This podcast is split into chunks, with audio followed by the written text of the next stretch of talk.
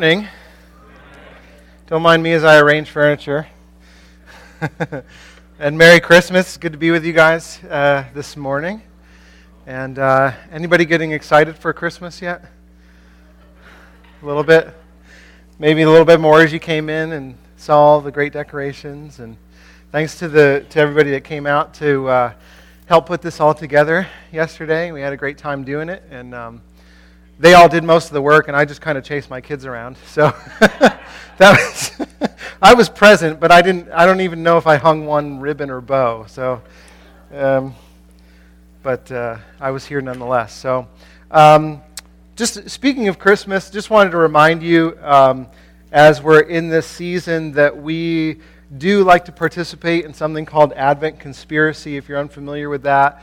It's just a, it's a movement um, of various churches around the country and really around the world that are trying to think about Christmas differently and, um, and just ask the question what would it look like to give less monetarily to the people in our life so that we could give more relational gifts?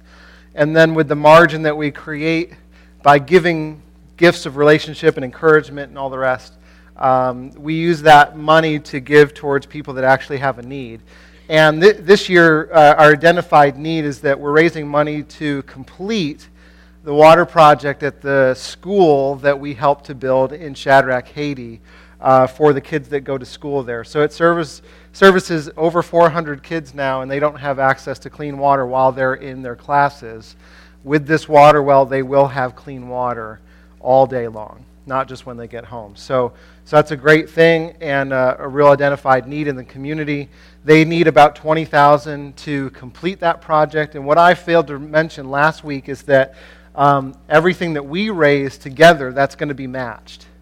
So we're actually matching every gift that you give. So $1 becomes 2, 2 becomes 4, uh, and so on. So I think we can knock this out. Um, we're not the only ones raising towards this, but I think um, this need is going to get met, and it's going to happen early in 2018. So uh, so stay tuned for that. Also, want to mention, too, because um, our Christmas Eve gathering is in the evening, um, and because our Cultivate Community gathering is the following Sunday, we actually have two Sundays at the end of the year where we're not actually gathering on a Sunday morning.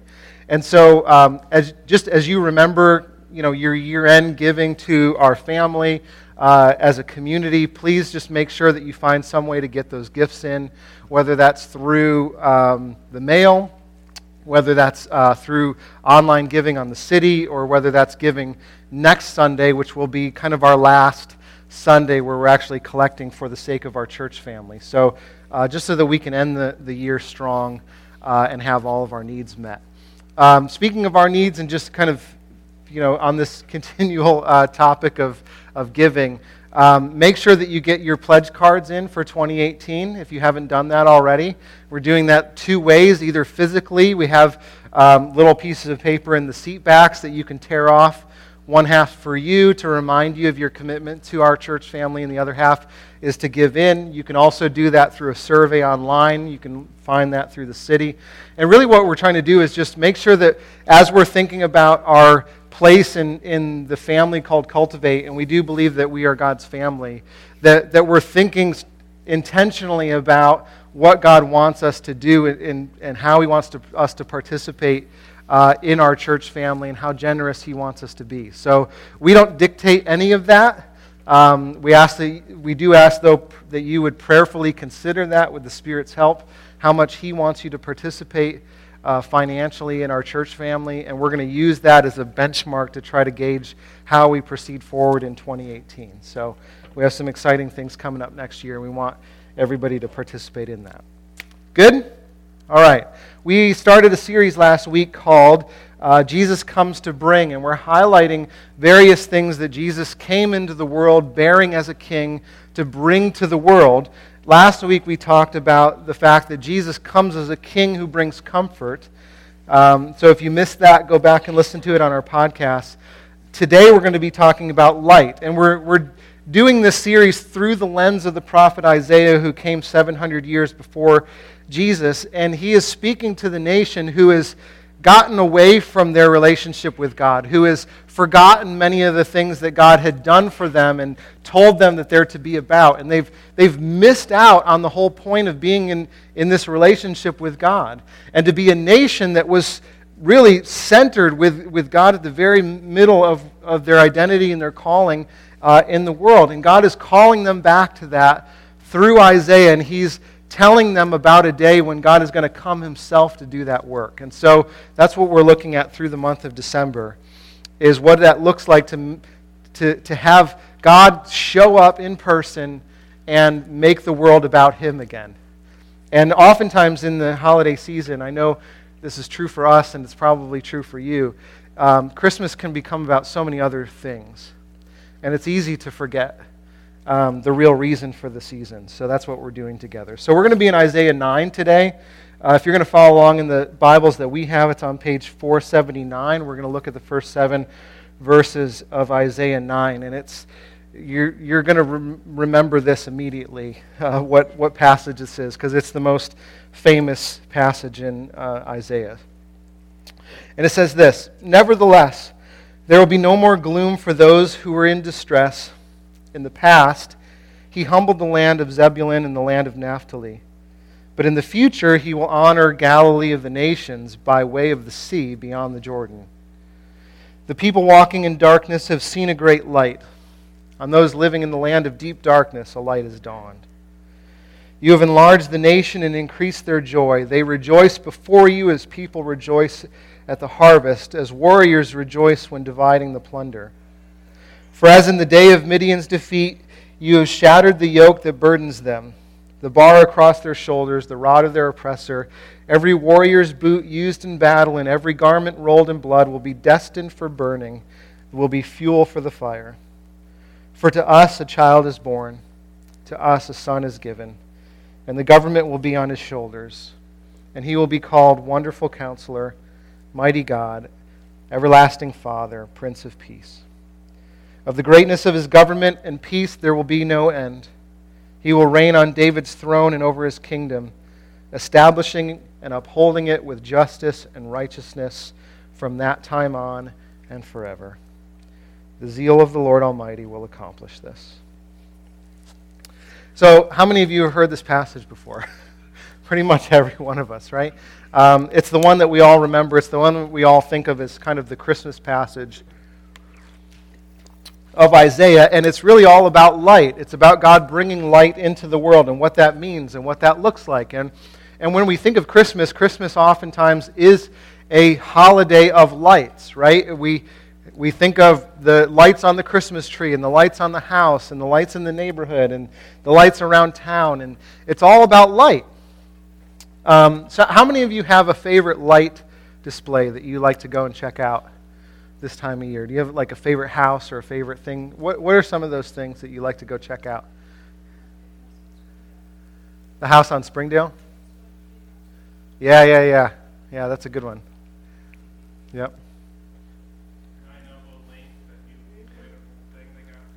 Yeah, right.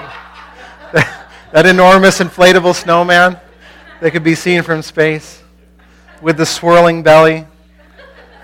If you haven't come by and check it out, you should. It's a good one.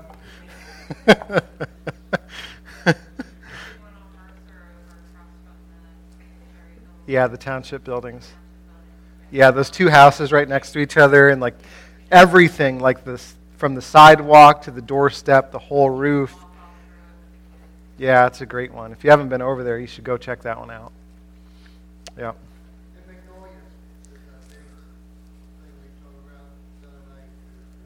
Nice. Yeah, in Magnolia there's one too. Hopefully you guys are taking notes. You're like, okay, Magnolia, I got to go check that one out. There's one in Barrington too that I really love. That um, someone on the side, along the side of their house, and they have trees, and it's all set to music. It's and so it's it's on a timer and stuff. And so when you pull up to their house, they say, turn your radio to to this channel, and then you can sit there and listen to the radio, and the lights actually flash according to the music. I don't know who thought that up, but that's crazy. it's, it's really cool. Yeah.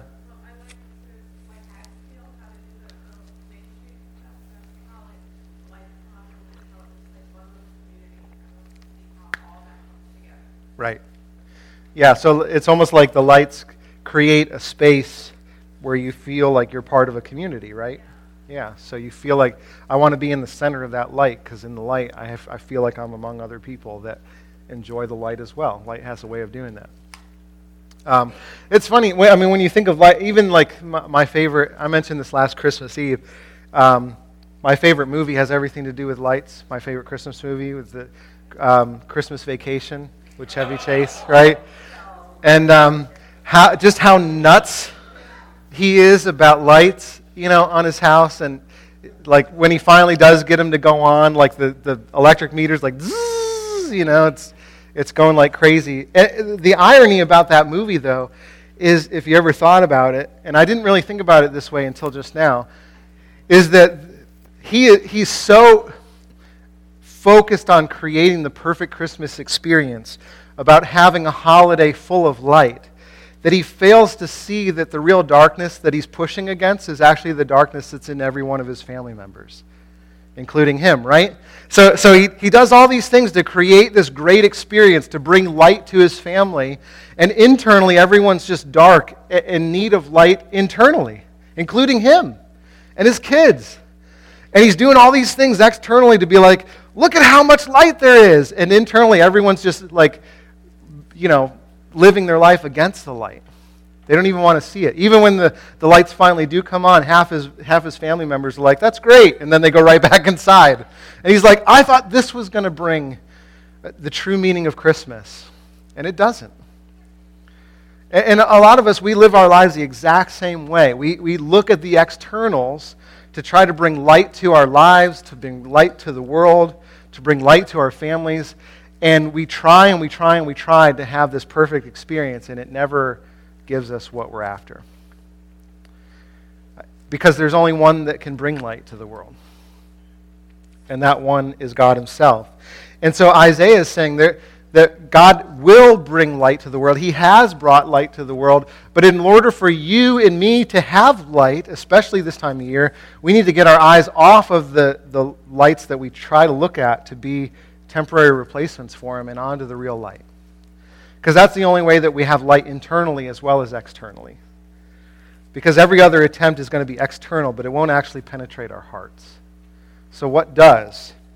And, and, and, this is what he says about that, that that when God brings light to the world, he brings it in a way that it's unexpected, a way that's eternal, and a way that's unmerited. And we're going to talk about those three things. He brings an unexpected light, an eternal light and an unmerited light, a light that we don't deserve, a light that's given as a gift. And if we remember these things about the way that God brings light to the world, guess what happens? He brings light in us, and He brings light through us. So let's look at unexpected. He brings an unexpected light. He's, this is the way Isaiah starts this passage. And he says, In the past, he humbled the land of Zebulun and the land of Naphtali, but in the future, he will honor Galilee of the nations, he says, by the way of the sea beyond the Jordan.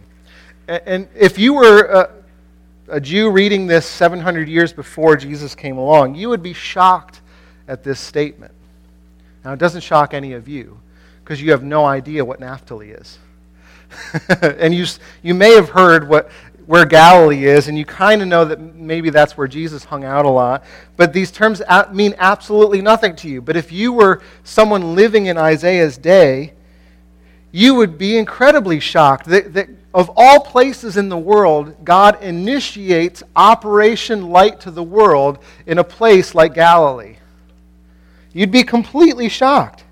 Because if God is going to bring light to the world, He's going to do it at His home base, the spiritual capital of the world. Which city was that? Jerusalem. It's the place where the temple was, the, the, the place where, where light was going to shine. This is the place where God works. If he works anywhere, he's going to work in Jerusalem. And Isaiah's going, no, it's not going to happen in Jerusalem. It's going to happen in the darkest regions of our nation. It's going to happen in the places that seem like they are in the backwoods, in the boondocks, places you would never want to visit, the places you wouldn't, you're not a tourist going to places like Naphtali and Galilee. Because when all 12 tribes of Israel were around, Zebulun and Naphtali were on the outskirts of the nation. And they had, a long time ago, before Isaiah came around, been captured and taken away by Assyria. And, and Assyria came in and, and made essentially a mixed group of people within this region of land. They weren't purebred, kind of Israelite Jewish people, they, they were half breeds. It was a mixed race. It was very diverse, diverse religiously and ethnically and racially. And, and so it would have been shock to the people that were purebred Israelites, the people that, that had the credentials, that had the resume, that had everything spiritual kind of going for them, who thought that if God is going to work in the world, He's going to use us to do it, for them to hear, no, I'm going to use people in Galilee. It would have been unthinkable to them. And part of the reason, I, I mean, even when Jesus comes along and, and he starts to tell people who he is and what he's come to do, uh, one of the people that become his disciples, Nathanael in John 1, when he finds out that Jesus from Nazareth, which is in that region of Galilee, goes, Can anything good come from there? Nothing good comes from that part of the world. Nothing good comes from that part of our county, from that part of our city, from that part of our nation. That's the way they would have responded. See, because there was a hierarchy. You always thought of yourself in this hierarchy of people, and, and you were somewhere on that totem pole, but you always found someone below you to make you feel like you were higher up the totem pole so that you didn't feel like you were a nobody. And so if you were from Rome, the, the capital of the entire region, you would look on Jerusalem and you would go, oh, those people, they're backwards over there.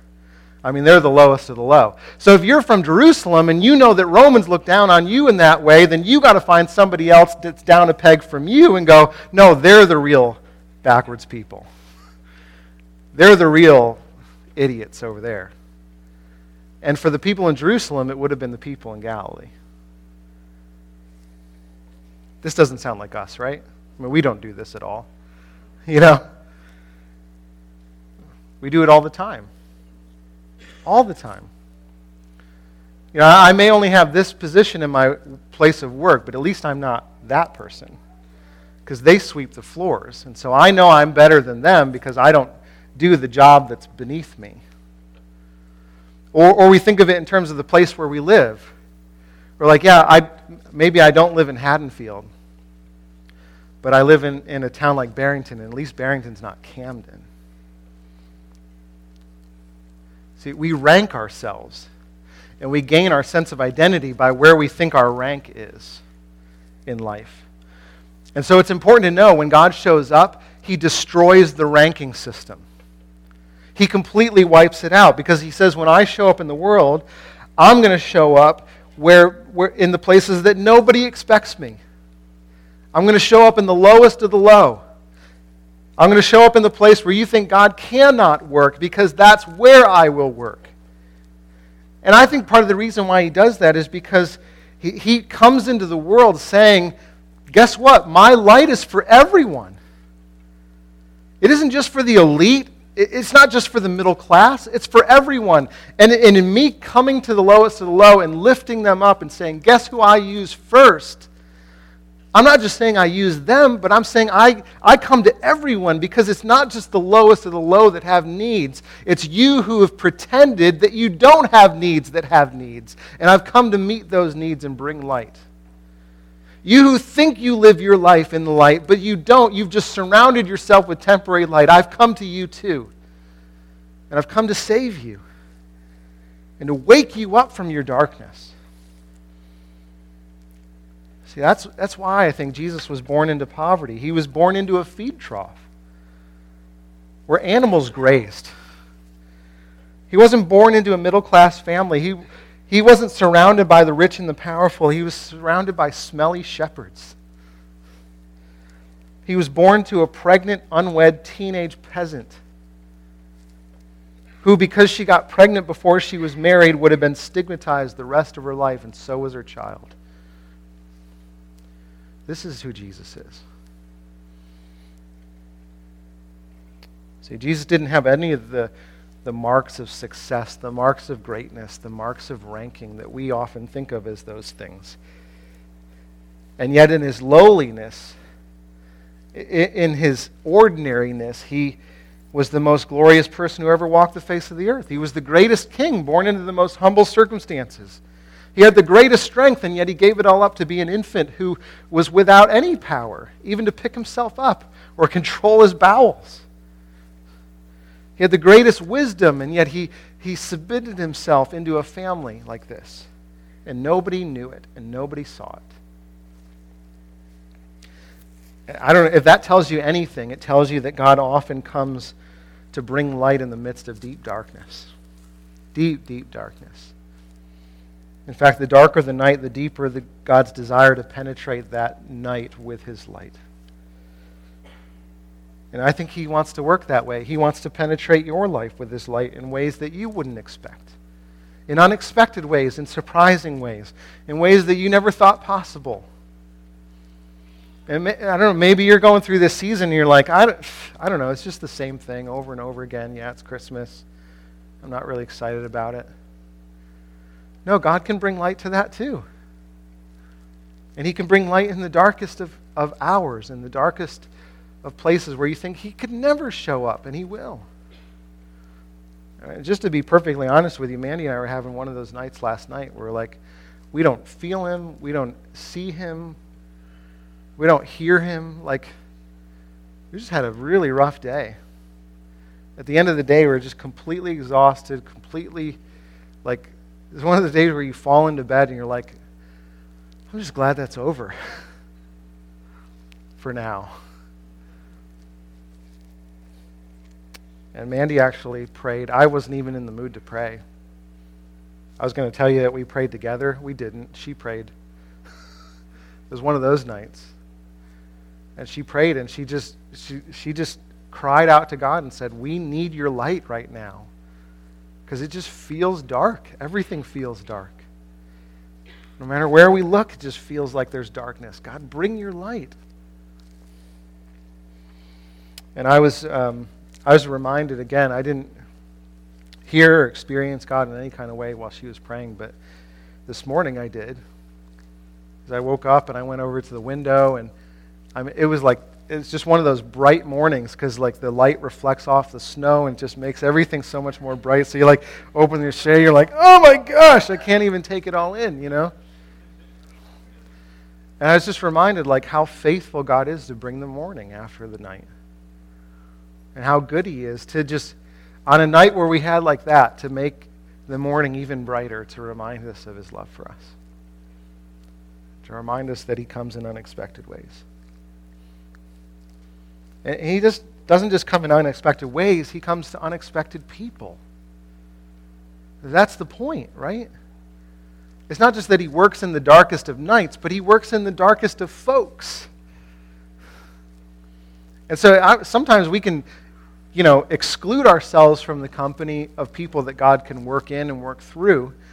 And, and, and the Christmas story reminds us again you are included no matter what stage of life that you think you're in, no matter what socioeconomic status you think you're in, you, whatever marker that you put on to, to be like, well, I could experience God's light if I were richer or older or younger or whatever the fill in the blank that you think you need to fill in in order to meet God's qualifications. Christmas comes to you and says, My light comes when there are no qualifications.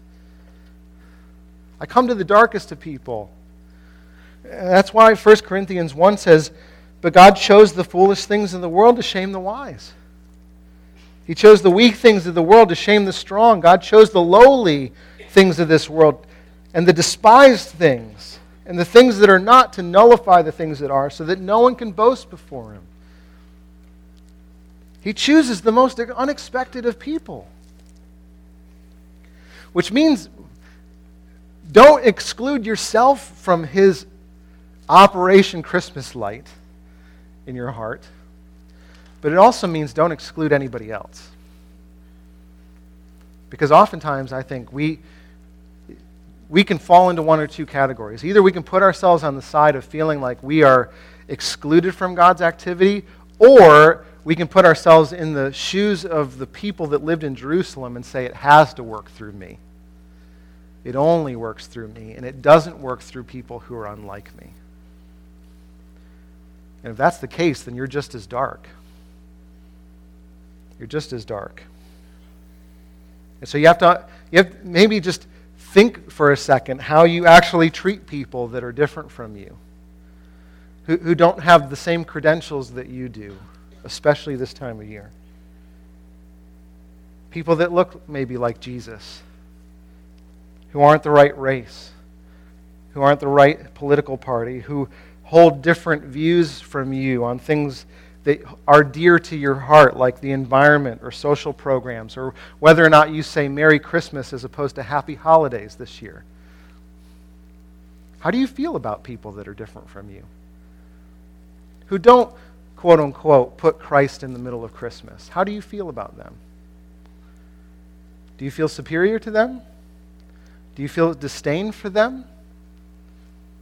You sort of feel like, well, I kind of tolerate them, and I sort of feel good about the fact that I tolerate them this time of year? That's not light either, to be honest. Christmas light means to actually love them, to get to know them, to understand why they hold the views that they do, and to treat them like a brother and sister, even though they're not. Because that's all what Jesus did for you. See, and until you've done that, you haven't understood what the light of Christmas is. Because it's unexpected. Now, the second thing is it's eternal. Isaiah 2, er, 9 2 says, People walking in darkness have seen a great light.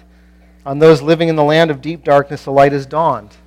And that term deep darkness is a kind of a play on words that Isaiah is giving, which, which marries the idea of shadows and the idea of death and puts them together and says it's, it's the deepest of dark, darknesses. It's the, the darkness that leads to death. Because it's the opposite of light and life. If you ever think about this, light and life tend to go together, right? Um, when we don't have light, oftentimes we don't have life. When God created the world in Genesis 1, he begins with what? With light. And soon after comes life. They go together in, God, in the way that God designed the world. But here's the thing when Isaiah is talking about a light dawning in the world, he's not just talking about the sun. He's not just saying, well, look up in the sky and there we have light, like I was this morning, but it was a reminder of God's light. Because if you, if you remember just for a second and you look back at the story of creation, in the very beginning, when God was creating the world, day one, what did he create? Light, right? When did he create the sun? Here's a little trivia question. Day four. Okay. Hold up. Wait, hold on. He created light, and then four days later, day, night, day, night, day, then he created the sun. How is that possible? Doesn't all light come from the sun? Apparently not. What's that? What's that? The other sp- Oh yeah, right. Yeah. yeah, the S O N, not the S U N.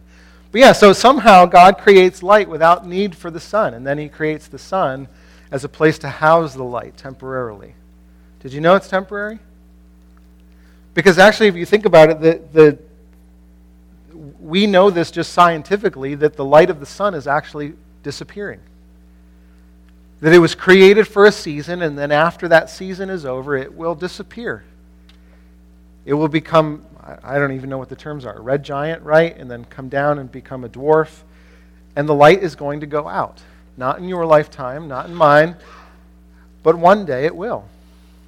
Which means that it's temporary. Which should tell us that every other source of light when we, I mean, look at the, that's the greatest source of light that we have. It's, it's what every, every life form on our planet is dependent on. If you extinguish the light today, life as we know it would completely end. I mean, our planet would be minus 400 degrees Fahrenheit by the end of the year if the sun went out today. I, I'm not, I can't live in that environment. I don't think you can either. And so that, that shows us that the, the, the most permanent source of light that we've ever known is, is temporary in comparison to God's light. That if we, if we only rely on the other sources of light that we often think of this time of year, if we only rely on the light of our family or the light of generous gift giving or the light of our holiday experience or the, the light of our favorite Christmas meal, or whatever the case is, whatever you try to substitute him with, that light will satisfy you for a time and then it will go out, just like the sun. Until a new light dawns, a greater, more infinite light, a light that will never be extinguished. And you know, that light is going to be around long after the sun. The end of the story actually tells us that if you read Revelation 21. Verse 23 says, The city, which means the city of God, where God comes to dwell forever among his people, does not need the sun. It doesn't need it anymore, or the moon to shine on it, for the glory of God gives it light, and the Lamb is its lamp. You know, if you belong to Jesus, one day you're going to live in a city where God Himself lights every street and every home and every heart simultaneously. See, because when the new heavens and the new earth come, when the world is perfect and God brings his light to every corner, that light doesn't just come externally like the Christmas vacation, it comes internally. It comes into the hearts of all people, and all death and all darkness and all suffering and injustice and selfishness and disease and war are gone forever and ever. And when that day happens, God Himself will be the light, and He is the light that never goes out. And in the light of His presence, nothing ever dies and nothing ever decays. And Isaiah is saying we need that light. We need it. We don't just need it on the day when God brings it eternally, we need it today. We need that light to dawn in us today so that we can have internal light and not just external light. And that light has dawned through Jesus, and that's why we can have great hope, because he says, For us a child is born, and for us a son is given, and the government will be on his shoulders, and he'll be called Wonderful Counselor, Mighty God, Everlasting Father, and Prince of Peace. He will be all those things the first time he comes. And that's what we celebrate at Christmas. Not just not just hoping for the next time he comes, but remembering the first time he came, that he does bring light. And so we have to understand and remember that God brings that inter- internal light today. Not just someday, but now. And so we have to remember when Jesus did come that he came to bring light now. And, and so I think in order to do that, you have to remember a couple things about Jesus. One is that you have to remember that he really is God in the flesh, that he really is the, the light of the world come down into human existence, the eternal one, here and now in our presence. And what that means, if you understand it really as it is, is that he's not just a nice guy that you can kind of make part of your holiday experience. We said that last week. You can't just add him in as some external addition to your world. You have to make him the center. I, I remember when I, uh, I was a new believer at the age of 21, and somebody handed me a, a copy of C.S. Lewis's Mere Christianity. And I remember reading through that for the very first time, and, and it was answering a lot of the questions that I had about who God was and my relationship to Him and, and how I needed to see Jesus because I, I, I was I had lived my life with Jesus as an accessory to my life. I had prayed to him to kind of give me the things that I really wanted in my heart, like, a, like good grades and a successful career and a, and a girlfriend and all, all these things that I wanted. I thought, well, if he's God, he can give them all to me because he has access to everything that I don't. And so I used him like a genie and I'd rub the bottle hoping to get the right answer out of him. And, and then I read this. A man who is merely a man and said the sort of things Jesus said would not be a great moral teacher. He wouldn't be somebody that you come to to get advice and help on the weekends. He would either be a lunatic on the level of a man who says he's a poached egg, or else would be the devil of hell. You must make your choice. Either this man was and is the Son of God, or else a madman or something worse.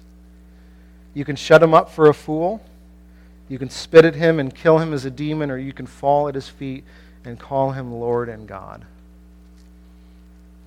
See, there was no middle ground. There was no asking Jesus to fall at my feet and submit to my agenda anymore.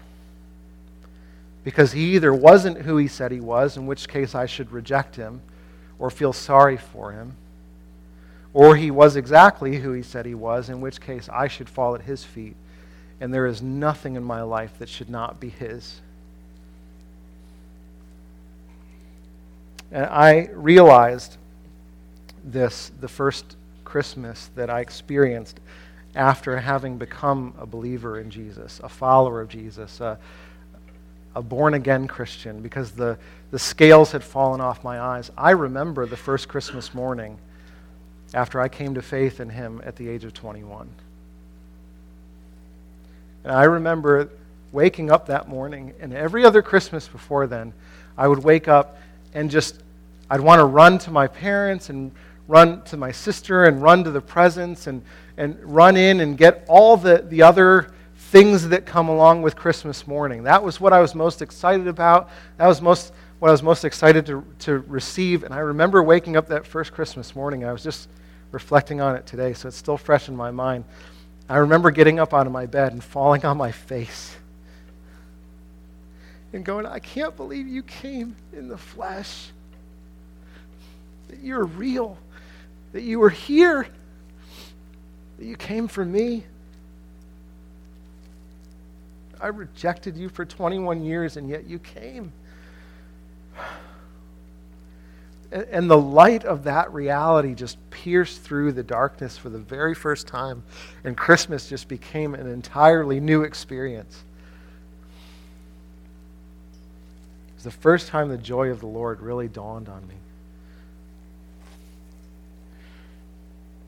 See, I, if you're trying to get something out of Jesus rather than to get him, you're missing out on the greatest gift, the greatest light. And we can often do that.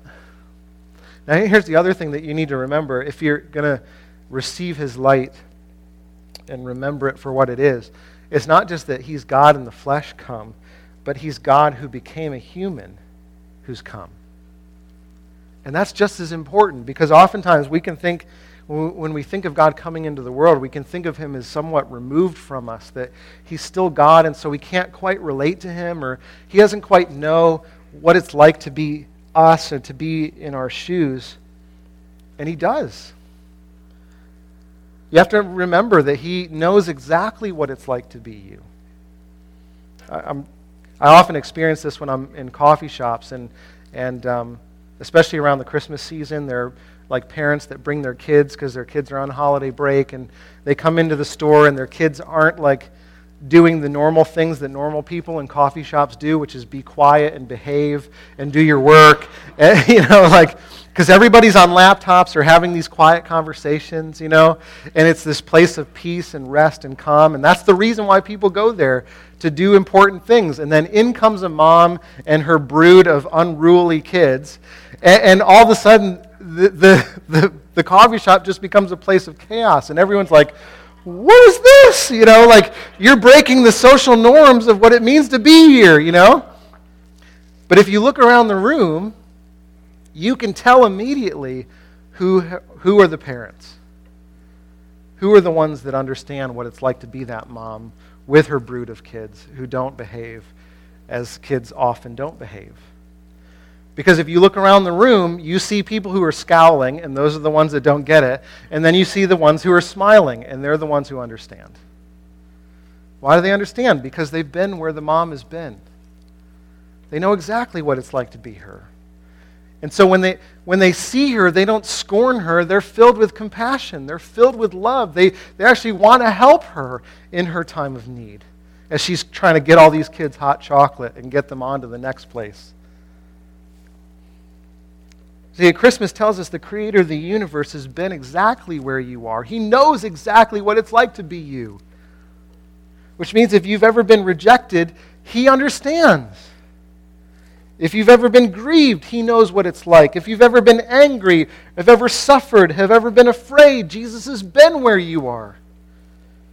If you've ever experienced loss, if you've ever been misunderstood, if you've ever been mocked, if you've ever been broke poor, Jesus knows exactly what it's like to be you because he's walked in your shoes yet without sin.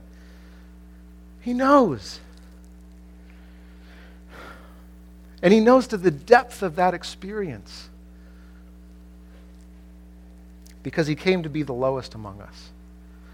He didn't just come to be the best and the brightest, he came to be the low which means he knows the depths of your existence too.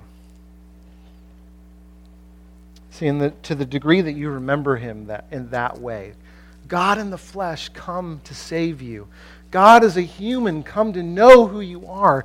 You put those two things together, and what you receive from him is light. It brings light in the darkness. Now, the last is that this light comes as an unmerited light. It's a gift. It isn't a light that you've done anything to earn or to receive because you've been in some kind of good standing with God. Because verse 6 says, For us to, a child is born to us, a son is given. He's given to us, which means that he comes as a gift that we receive, and we've done nothing to receive it.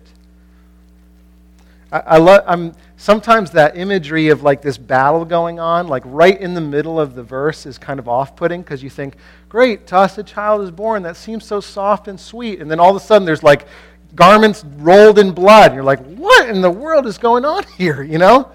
It's almost shocking, like the, the contrast between the, the soft and the sweet and the, the innocent and like war.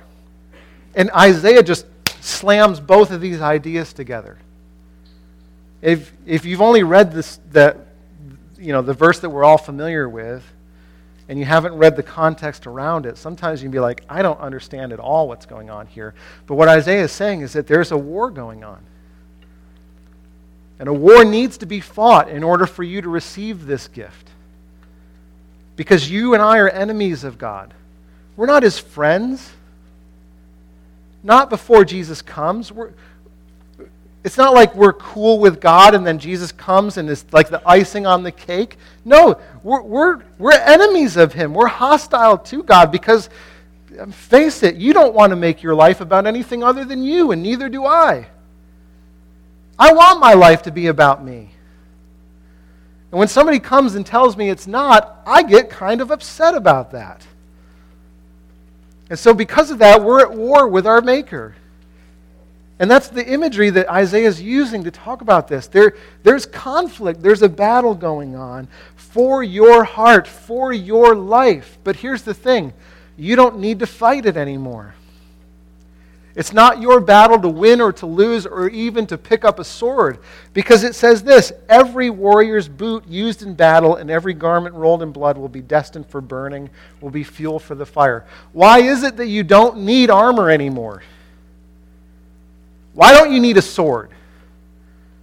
All those things that we use to defend ourselves and to, to make our place in the world, to, to try to make people think that we're all, all okay. It's like us putting on all these pieces of armor and using this sword just, just to, to make our way in the world. And oftentimes we feel like we're fighting an uphill battle and we can never win it. God is telling us you can put all those things away and never use them again. In fact, burn them. How in the world can you do that? Because somebody fought a battle for you. It's not your battle to win. And so all the instruments used for battle will be melted down because you won't need swords and you won't need armor anymore because the victory is going to be a gift. Someone else will do the fighting for you, and that person is Jesus himself. The king comes to do battle.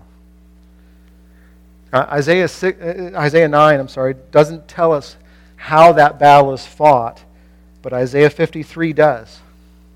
If you go keep, keep reading on in Isaiah, you find out that, that this one who comes to do battle for us ends up losing the war. And you think, why? How?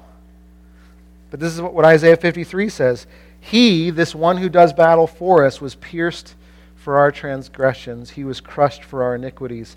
The punishment that brought us peace was upon him, and by his wounds we are healed. We all, like sheep, have gone astray. Each one has turned to our own way, and the Lord has laid on him the iniquity of us all. What is he saying? He's saying that Jesus comes as a warrior, but instead of coming in power to gain victory, he comes to lose the battle we should have lost. His light was extinguished. And the reason this happened is because the darkness that you and I see in the world, the evil, the hatred, the jealousy, the racism, the conflict, the war, all the darkness, we look out in the world and we go, wow, it's such a it's a world of darkness. Where did that all come from? It came from us. It's a result of the darkness that's in every single human being, and that's what Chevy Chase didn't get. Poor Sparky, right? He thought that if you just brought light externally that it, and brought it in enough quantity that it would, it would make the darkness of our own hearts light again. And that can never be the case. Because the same darkness that we see in the world is the same darkness in us. And so if Jesus did come to, to wipe out darkness, guess what would also happen? He would wipe us out at the same time. Because it's in us. You can't separate the two. One goes with the other. You can't take out the problem without taking out the ones in whom the problem resides. And that's all of us. All of us, including myself, we live a me first existence, right? And so we need to be rescued from a self centered life. We need to be ransomed from that. And so instead of coming to wipe out darkness, he came to be wiped out by it. And he was crucified for us in darkness. I mean, do you realize that he was crucified at the brightest moment of the day? And what happened at the moment he was crucified? It became dark. Why? Because all the darkness of our hearts, all the darkness of the world, at that moment was being poured out on him instead of us. He was fighting the victory, fighting the battle. He took the punishment that we deserved. He was pierced for our transgressions. And by that losing effort, at least to our eyes, he gained victory. Because through him we become healed. So when you come to him, when you come to the light of the world, when you receive him as a gift, you receive the victory that he waged on your behalf. Now, here's the difficult part in this is because when you get a gift, you have to admit that you need the gift that you're given, right? How many of you have ever gotten a gift that was difficult to receive? I mean, I've told this story before, but the, the most difficult Christmas gift I ever received was when I was a teenager, and one of my family members got me a New Kids on the Block poster. and you, you may have been an incredible New Kids on the Block fan, but I was not.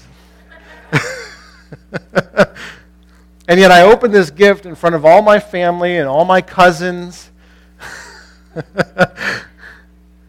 a few of my friends on Christmas Eve.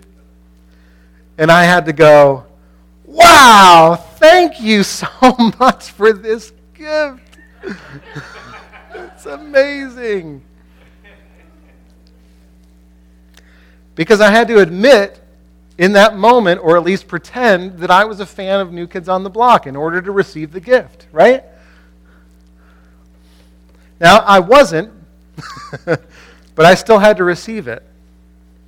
But there are other times, though, when you do receive a gift, and it, and it is a gift that meets you at your moment of need, and you may not want to admit that you're in that need. Uh, you don't have to raise your hand, but how many of you have ever received a financial gift when you were in a place where you were at the lowest of low and you had no way out, and someone comes and brings a gift in such a way that you could never earn it? And, and what happens in your heart when you receive that gift? You have to admit to yourself that you and your life are not within your control and power to, to resurrect, right? You have to in order to receive the gift. And you can either reject it and go, No, I'm good on my own. I will make my own way. I'll do it myself. Or you can receive the gift, and, and by virtue of receiving the gift, you are saying something about yourself which is destroying your pride. And I know many of you have been in that, in that place, and I've been in that place. It's hard to receive a gift like that. It's hard to admit that we're weak and in need of saving. And we have to understand that in the same way, the gift that Jesus comes to bring is a gift given to make you new at Christmas. And by receiving that gift, you are saying, I am inadequate to save myself, to bring light to my heart, to bring light to anyone in this world. I need his light. See, because if God had to come in the form of a baby and suffer and die on a cross for our sins, because without him, your life and mine are completely dark and without hope, And that means that we are really, really hopeless without this gift. Things are far worse than we thought. Because nothing less than the death of Jesus Christ himself would save us. But here's the thing when we're humble, when we don't allow our pride to, to stop us from receiving that gift again, and, and don't, this isn't a message for people that are new only. You know, like sometimes we can think of this message as being like, well, this is for people that don't yet know Jesus, but I've known him for 20 years, and so I'm exempt from this. No, no, no, no, no. You're probably filled with pride too. Because I am. I've known him for 16 years, and I need this again. Because those, if, if I've learned anything from those 16 years, it's that I, I like to try to trick myself into thinking that I've now taken care of the darkness in my own heart. And over and over and over again, God needs to remind me no, without me, you are completely without hope. And so I need to humble myself again and again and again to receive it again and again and again because apart from Him, I am without hope. And so are you. And that's why I, one of my favorite verses, not, not, favorite may be strong, but one of the verses that God brings me to a lot and that I appreciate when He reminds me of is James 4 6, which says, But He gives us more grace. That's why Scripture says God opposes the proud but shows favor to the humble. See, if you're, if you're humble again, if you're in need again, if you find yourself without hope, if you find yourself crying out to Him like we were last night, there's good news for you. Because God wants to bring His light to you. And I hope, like, if you experience even just a twinge of that, if you're like, yeah, I see it or I, I, I sense it even a little bit right now, that's His gift to you in this moment to, to understand that He so desperately wants to bring it again. And so the question isn't whether or not He wants to do it. The question is, do you want to receive it? That's the only question that you need to settle. And if you do, then there's great news. So let's ask Him for that good news right now. Father, we do thank you that the great news of the gospel, it isn't just for those of us that are new at this. It's not just that in our 21 year old self, when we come to know Christmas for the first time, we fall on our face and we go, I can't believe this is great news. God, make that same posture of humility and need present in our hearts no matter what, how, no matter how many years we've known this, this season, this, this idea that you come to the world. Because we're just as in need today as we were then. So, Father, if we're, even if our hearts are, are open just a crack, God, would you fill it with your light? And make us new. We ask in Jesus' name.